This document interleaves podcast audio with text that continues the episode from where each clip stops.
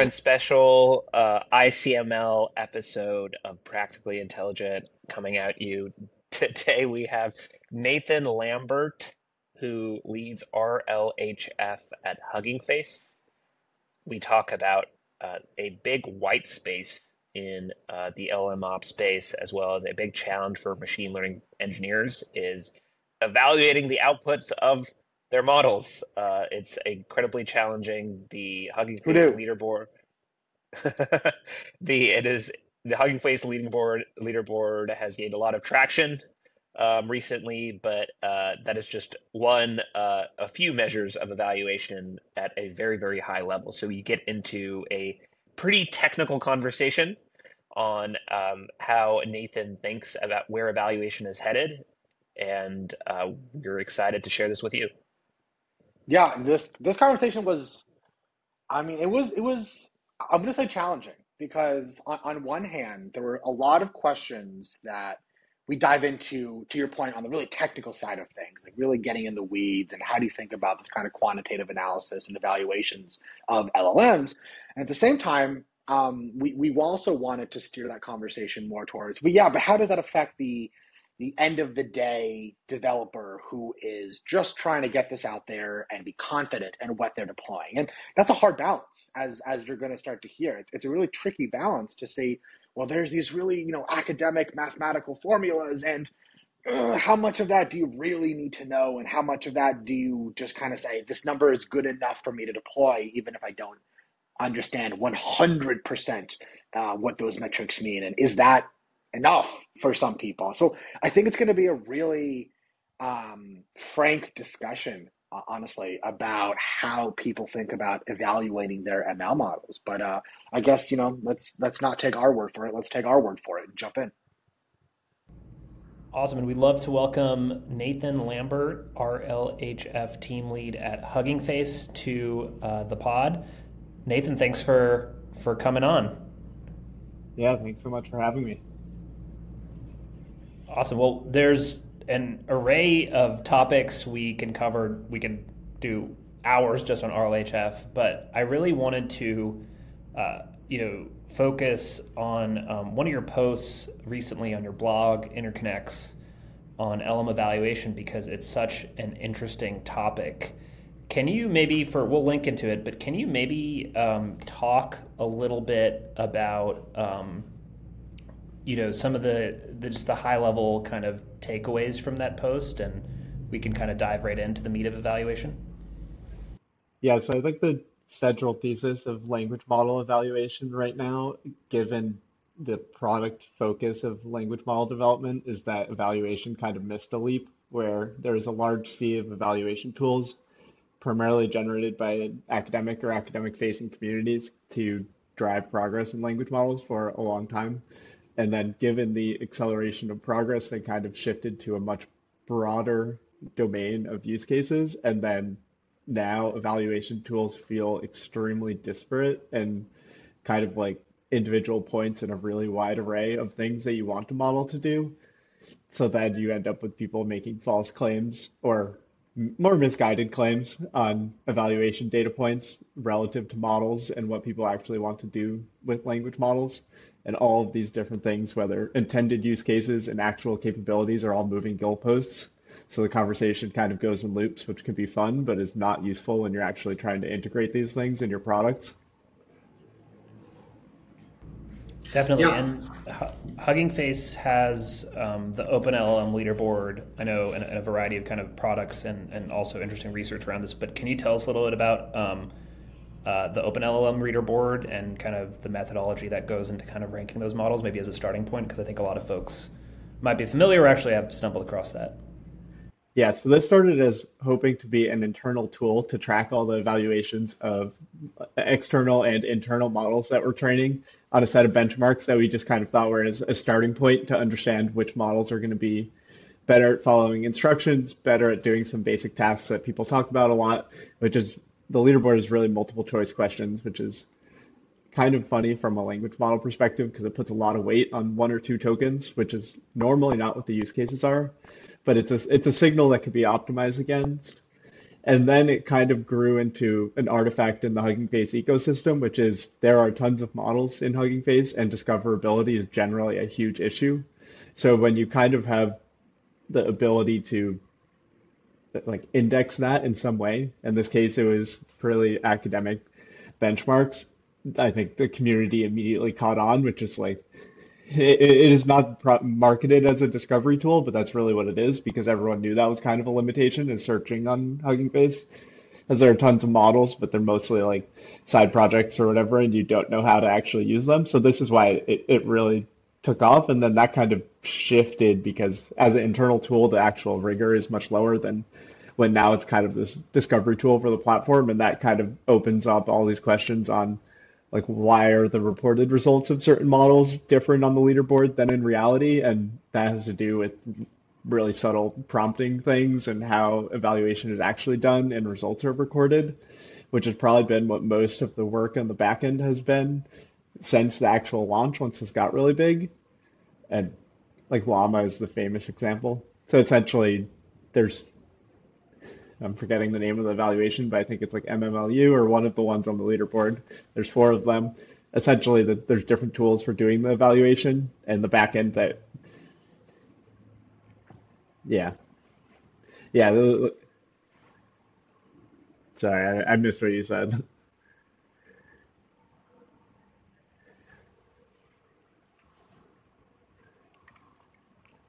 Yeah. So one of the ones was the most debated, and it turns out that the backend that we use, which is from Eleuther, which made this awesome evaluation harness for doing tons of different things, they have different different system prompting than the original research paper for MMLU, and then the like infrastructure that um, maybe Llama actually used. So you end up with three different ways of asking the same multiple choice question, which is essentially whether or not you tell the model these are a series of multiple choice questions. Please answer the following question. And like whether or not you include some basic context with that is generally what accounts for these moderate differences in benchmarking results, which should probably tell anyone enough about how much how closely you should look at any of these numbers. It's probably more of an ecosystem perspective on trends is more to take away than any lasting business decision. Questions. And a lot of my my thinking about this, as you know, all of our listeners know, I am someone who trains and builds applications with LLMs, and the the decision to aggregate models and metrics onto a single leaderboard is, in my opinion, uh, the pros far outweigh the cons. Right to your point, actually, you, you hit on the number one thing I I think about with it with a leaderboard is discoverability, exploration. So to be quite frank, before uh, the leaderboard, I actually I, I tell my students this every single class. If you are not familiar with the Hugging Face, the first thing you should do is explore their spaces. Because to me, at least a while ago, spaces was the best way, even if they were hobby projects, to see what was new, to see what was trending, to see what was being worked on actively. So the idea of discoverability and exploration in space is, is huge, especially for people who are getting introduced to the the world of LLMs, right? They're, they're, they know OpenAI, they maybe know Cohere, Anthropic, but they maybe don't know Bloom. They maybe don't know um, OpenAI's open source models or anything like that. So the, the idea of discoverability to me rings very true. Now, the, the other side of that could, would say, well, with four metrics, you're, you're, you're mostly judging or evaluating these models on kind of reasoning tasks, right? Like multiple choice tasks and, and, and, things like that. Can you talk a little bit about how that will translate or how that might translate to what would be considered more classical metrics? Like, well, how, how will I know if this open source LLM will perform well on my even simple sequence classification task? Like, will it work? Can it work? And how well will it work? And, and what advice would you give for people who are, are trying to perform those kinds of tasks um, and, and thinking about the open LLM leaderboard as a, a guide, so to speak, or, or a first step. Yeah, so I think there's going to be a lot of like it's it's going to be a noisy trend and model we've seen consistently that models perform better if they're performing better on one benchmark they're often getting improvements on others and there is weird cases where benchmarks drop but then like the higher model, like the base the scaling laws are kind of um, seen in the leaderboard. So if you look like the base llama models, there's the huge gaps between 35 and or 30 and 65 billion parameters, and that kind of is also reflected in the fine tuning ones. And what early on in the leaderboard is just like everyone was adding these 13 billion model parameter fine tunes, and none of them were remotely close to like the llama base 65 billion. And like that fact was still really clear for a long time. And I I think that in this kind of craze of evaluation, actual like, hyper specific tasks like sentiment classification and things that people use NLP a lot for are kind of being washed under the like washed away and not focused. All the popular evaluation tools right now are kind of instruction or chat focused, and those are user facing, but kind of smaller in terms of some of the like current applications of language models. Got it. Nathan, one thing that I didn't realize actually you all had built out a lot of your evaluation stuff on was kind of Eleuther's test harness. I think that's definitely the best kind of research and open source stuff in the space. Could you talk a little bit about how that uh, actually works uh, under the hood and, and, and why it's so great? So the test harness, I'm I haven't used it extensively, but I can speak from my understanding, which is probably right close enough from a lot of people. So I think generally they did a very large effort to ma- manually re-implement a lot of popular NLP benchmarks and verify them with kind of their distributed community of contributors. And there is a very large number of benchmarks in this harness. And why it is nice is because you once you set up a backend, you have access to all of these things that have been discussed for years in the research community. And kind of having a common access to evaluation was a big problem. So if you have to like set up your model for with four different backends to report the results in the paper, then there's so many more entry points for uncertainty. So I think it is the right tool to build on, and they're still improving it and fixing issues like the the differences in results between Llama, which was talked in social media too much. Like they have fixed that, and they're and it's much easier to do. It's much better to do evaluation through a open and collectively maintained tool than have everyone re, re-implement it, itself. In other fields of machine learning, like reinforcement learning, we don't have that, and there's extreme history of numerical issues and kind of a lack of robustness and belief in results. Nice. And and can you kind of kind of wrap these ideas together? Um, how how could we use or combine kind of like Eleuther's test harness with? Because again, I, I have a lot of clients who who for the most part they don't want to do generative tasks, right? They want to use generative models or what we call generative models um, and they want to use them to perform again literally simple tasks like token classification, sequence classification, or even Q and A at this point would be considered a relatively simple task as opposed to zero context uh, question answering, but like open book question answering.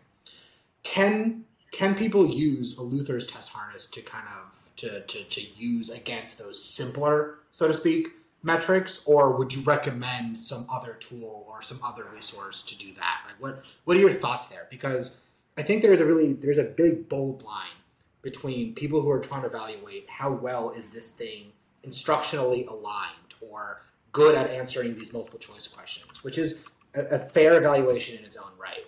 Um, in, in, my experience, at least, um, the vast majority of people don't frankly care about that, especially my clients they care about how well they will perform on their specific task. So, what advice would you give on on kind of tackling both sides of those? Would you use Eleuther for both? Would you use one or another? Like, what would you say? I'm willing, given how long the list of tasks in the harness is, I'm willing to guess that the answer is there. There's just another discovery problem where I think the general energy of the cycle of development is so pointing away from that that it makes it harder to continue to use these things for the more grounded applications. And I expect the answer is there, but the fact that it's not as easy is probably it just kind of reinforces your question rather than making an answer.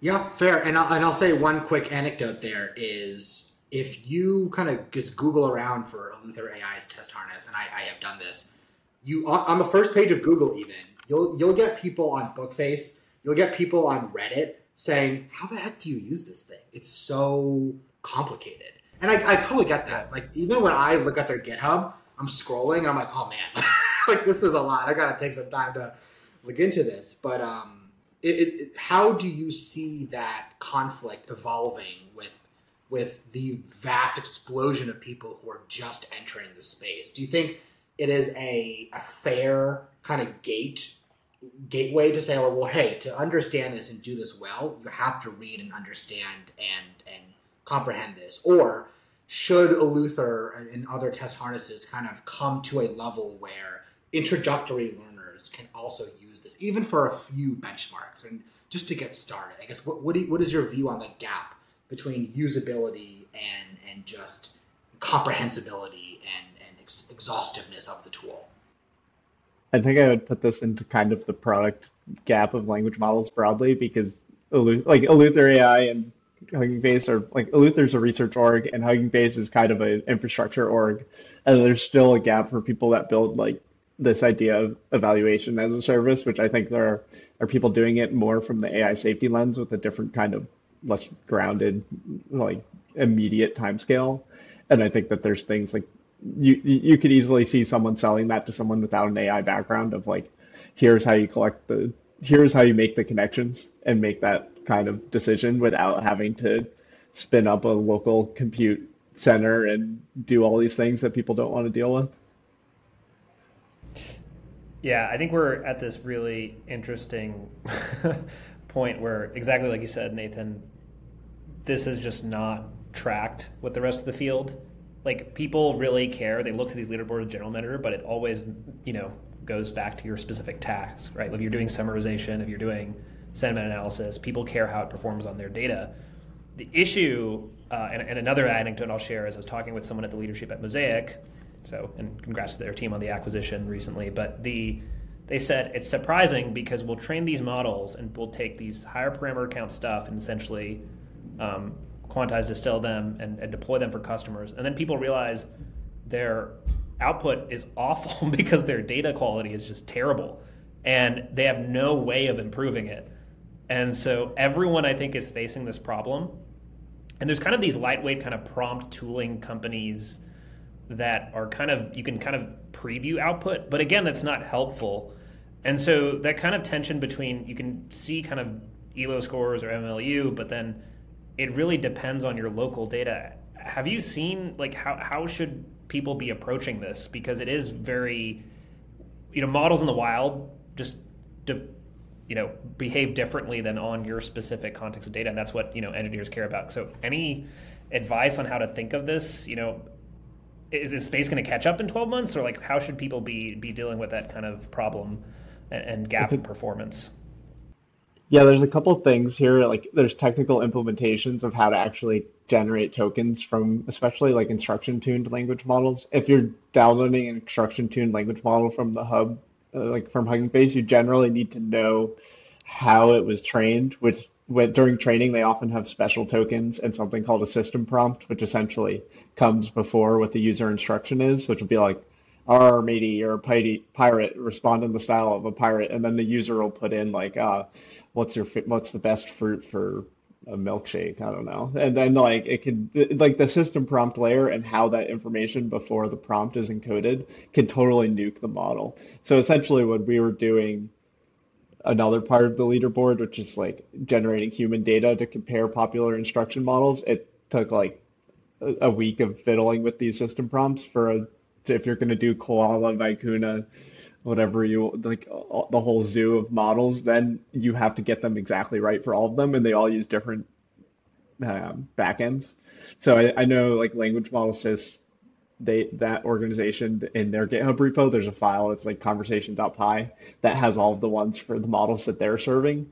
But that is just like I could see that turning into a specific GitHub tool, which is essentially like a common interface for managing the system prompts. And I think that's only one of the problems for actually generation because there's also like specific hyperparameters for generation and uh, maybe hardware specific or kernel specific things that can also mess with stuff. And I think there's probably just like needs to be separate tools for that. Having having seen how easy it is to get really awful generations from a model that actually has a lot of reasonable information stored in it. Yeah, I and and to touch on that even a little bit deeper, um, in, in my in my latest book on on LLMs, I, I, I try to encapsulate a lot of the kind of frequently asked questions, FAQs, so to speak, that I get, and uh, and a big one is usually coming from people who are even ML engineers, who are seasoned ML engineers, who are just learning about LLMs and, and NLP in general. They are surprised when I tell them something as simple as, "Oh, well, if you're using DaVinci GPT three, you just prompt it. You just you just literally can type in something and then it will respond." Versus, to your point, if you move to ChatGPT, you know, 3.5, 4, and eventually beyond, it's not that simple. It can be. You can just input it into a user prompt and call it a day. But there's this other thing called a system prompt. Well, what's a system prompt? And you have to get into these these, these kind of high and low levels of, of discussion. And, and usually all they care about at the end of the day is just tell me how to get the answer out of the thing and tell me how I can evaluate it. So there's this again, this gap between there is a lot there under the surface to your point of, of this is what it was trained on. This is how you know, this is what packages they use to do the actual reinforcement learning, TRL or whatever, um, and all that has to boil down to. And here's how you ask a question and get an answer, and, and, and stuff like that. And that's not always easy to boil down. So, what advice would you give not to people using LLMs, but to people training LLMs and putting LLMs out there? What would you say is the number one thing that will give them an easier time of distributing? and, and letting others use their LLM? What, what advice would you give people building the LLMs and putting it out there? I think generally people are using a lot more instruction data in the pre-training phase. So if you look at like Anthropic's work, they no longer do a lot of the things to get it to be easily steerable, and the base models are just kind of doing that.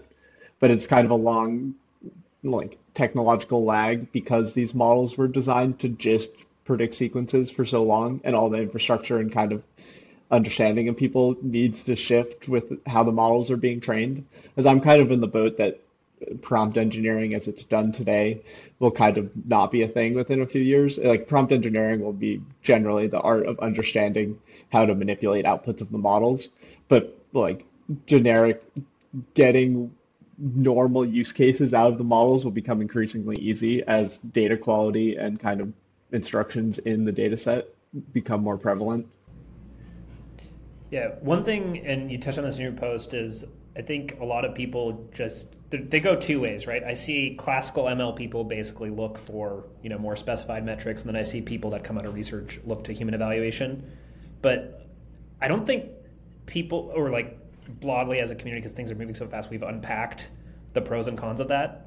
Like I've heard people at OpenAI who do that have now called it quote brain damage to the model because the basically you're you're causing it to it, it improves it on your specific area but then it may cause a bunch of unintended consequences so can you talk about kind of the pros and cons of human evaluation things like second position bias that you touch on in your post and do, do you think yeah. that'll be the kind of predominant model that'll get used in the future for or in the near future I think for specific use cases, this kind of synthetic data can be really useful.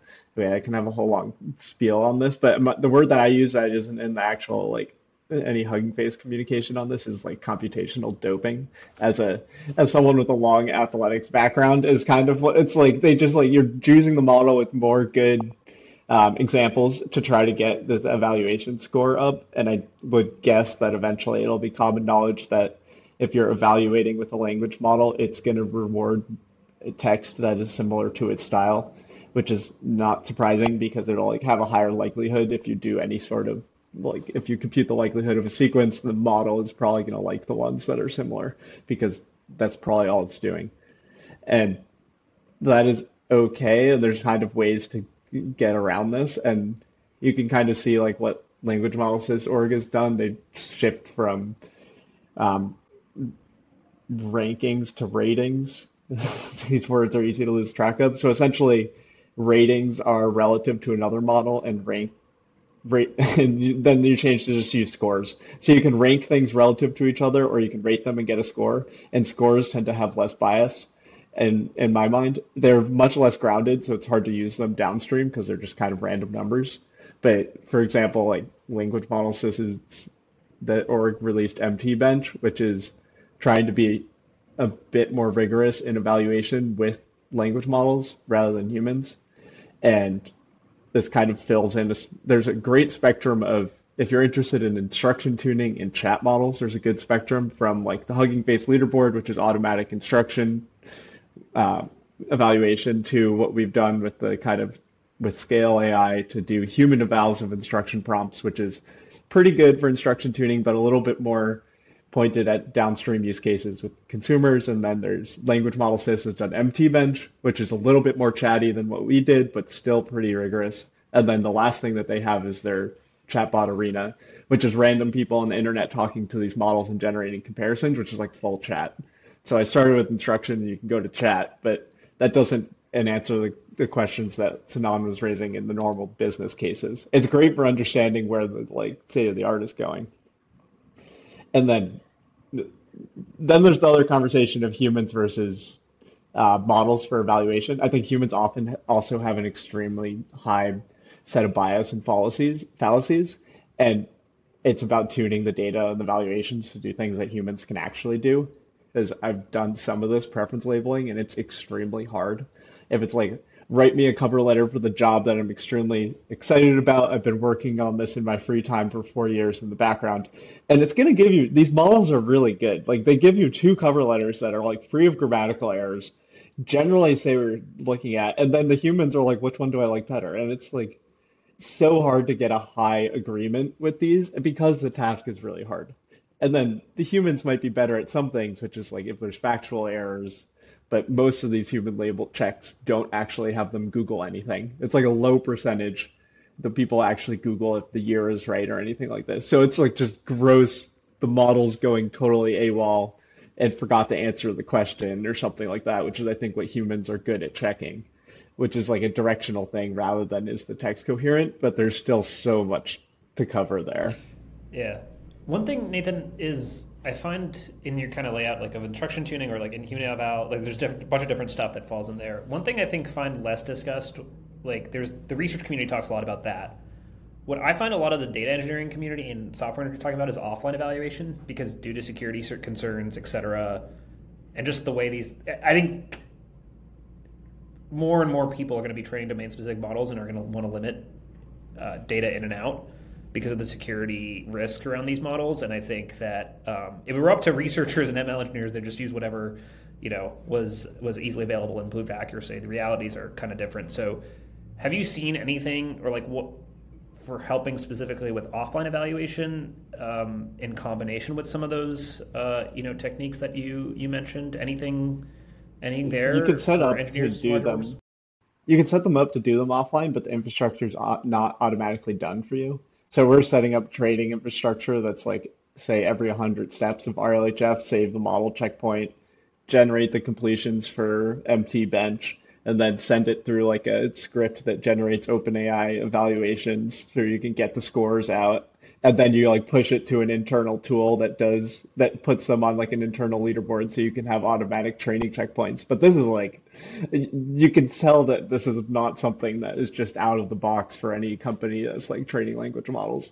So it's like, when is that in some giant company's product suite that they're like, or what is it like weights and biases? Are they going to add like model inference to their training? Like that's a huge change, but they're probably talking about that. I think that would be a huge tool if like they if they can integrate evaluation into the kind of training ecosystem.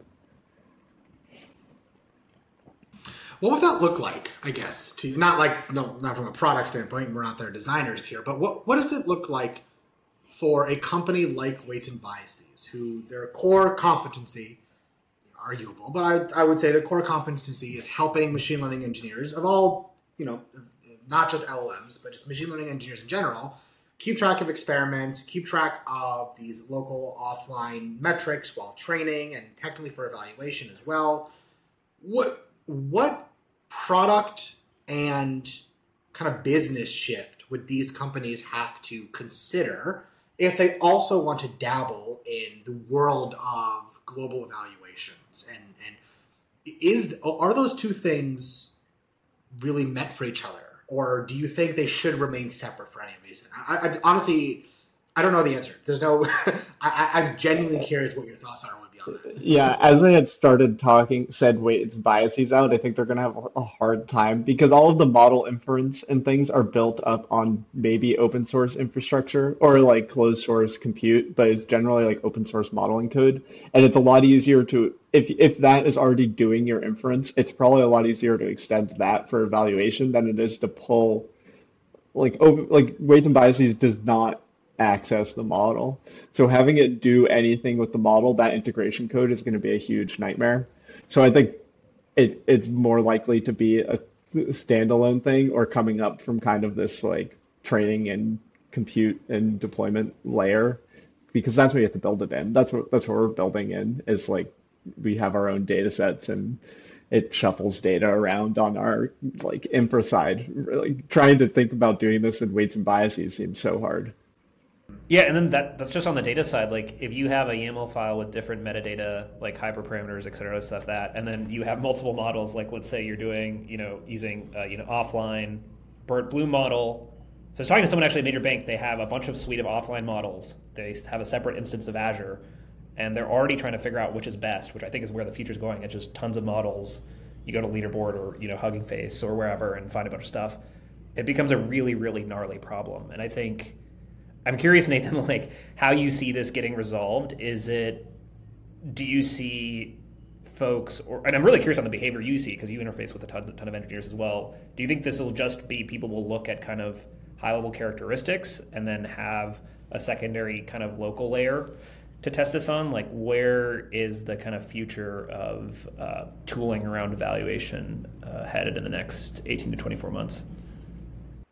I think you're map of like high level heuristics with local tooling is actually pretty good because like they're gonna be caught on to something that's probably fairly general and then they have to go and like go through all the steps of maybe adding their add their safety layer layer which filters out certain terms is likely to degrade performance on something so you have to like add the actual integration into your systems that you're going to use because most of them are not just calling like model.generate on some text, it's like probably much deeper integration than that, and you have to evaluate after that. And then there's kind of that local suite of all the little things that you can check to see if they're working post post hoc. Yeah. Super helpful. I, I think Hugging Face has tons of opportunities here. It's just generally like the entry points are not it's like multiple it's like across a whole layer it's hard to find the the beachhead when like they might be using all sorts of these tools, but it's really the interstitial space. Like evaluation is mostly an interstitial space that is a systems problem. And unless your system is entirely inc- included in one product, it's likely going to be really hard to build that feature. And if you do include it into one product, to your point, now you have this problem of well, how do you manage all of these different evaluation criteria for all of these different tasks, right? So you you're kind of you know you're between a rock and a hard place. You either you know put it all into one place, evaluations and everything, but then you have to think about well, how does this work horizontally for everybody? And then there's to your point, kind of a more the interstitial, the more hyper specific ways of evaluating, but that becomes more of a systems problem, and, and how do you stitch those things together for your specific use cases? So there's there's challenges on either side, but I, I, I guess if there's one takeaway that I'm certainly walking away with is that the world of evaluations is is very seemingly easy to wade into the pool, but really difficult to dive into and really get into the deeper aspects of how does this work at a, at a larger scale. What I guess two questions. What are you looking for in, in the in the near future in the world of evaluations? What do you want to see um, in the world of evaluations in, in the future? And what research are you keeping track of today and, and hopefully in service of that future world? Yeah, so I think there's kind of ideals and realities in this space, and I think the kind of automatic evaluations, like what is in the original Hugging Face leaderboard, which you get a score, is the easiest thing to optimize for if you're with an engineering team. And then the kind of reality is, I feel like a large percentage of research scientists, whatever you want to call that title, at all these companies, they're probably just managing evaluation, and it's mostly alchemy, and it's like that kind of intuition for what models are doing and how that maps onto behavior is really tricky. And I think that like and hope that some of these kind of heavily funded nonprofits or kind of independent orgs that are looking at language models can also enter this space because I think evaluation in a more vanilla sense adds a lot of credibility to organizations that might be primarily talking about ex- existential risk, which most people will be like, okay, a large percentage of engineers, if you introduce that, they're just gonna be like, okay, this is not the right tool for me to use. But in the in their actual long term plan of what they want to accomplish, they need to get these people on board and using evaluation tools. So I'm hoping that some of this money in the broader ecosystem beyond training can focus on evaluation and I think there there was one. There was like Apollo Research is starting in London that is an evaluation focused org that came from the existential risk community. I think I, I might be have the specifics wrong, but it's happening. And to have those sorts of people improve things beyond the language model evaluation harness from Eleuther, and I think there's a lot of creativity that needs to be made. I, I, they all come and go, and it's hard to know what catches on. Like Dan Hendrycks at Center for Safe AI, they propose something called like Machiavelli, and there's all these benchmarks around like using models, and maybe that's the thing, but it generally depends on what these models are actually used for, and everyone's trying so many things, and it's more likely that we figure out what has traction and then get evaluations to measure it rather than just build random evaluations. Because if you've ever done research and you release an evaluation package that no one cares about, you it's it's kind of painful and happens a lot, I'm sure. Yeah, I think there's going to be a lot of research uh, catching up on this, and I think the other thing, Nathan, you this conversation has touched on. There's a lot of kind of systems work. It's in this space that'll require a lot of innovation, and I think it touches on a theme that we're re- repeatedly hearing is uh, a lot of these LLMs have shifted ML to be inherently more of a probabilistic life cycle. Uh, and so it'll be really interesting to see how this all shapes up. But um, we really appreciate you coming on and, and discussing this with us and uh, driving on this. And uh, we'll link to your post at Interconnects and your work uh, at Hugging Face in the show notes as well. Thanks so much for coming on, Nathan. Yeah, thanks a lot.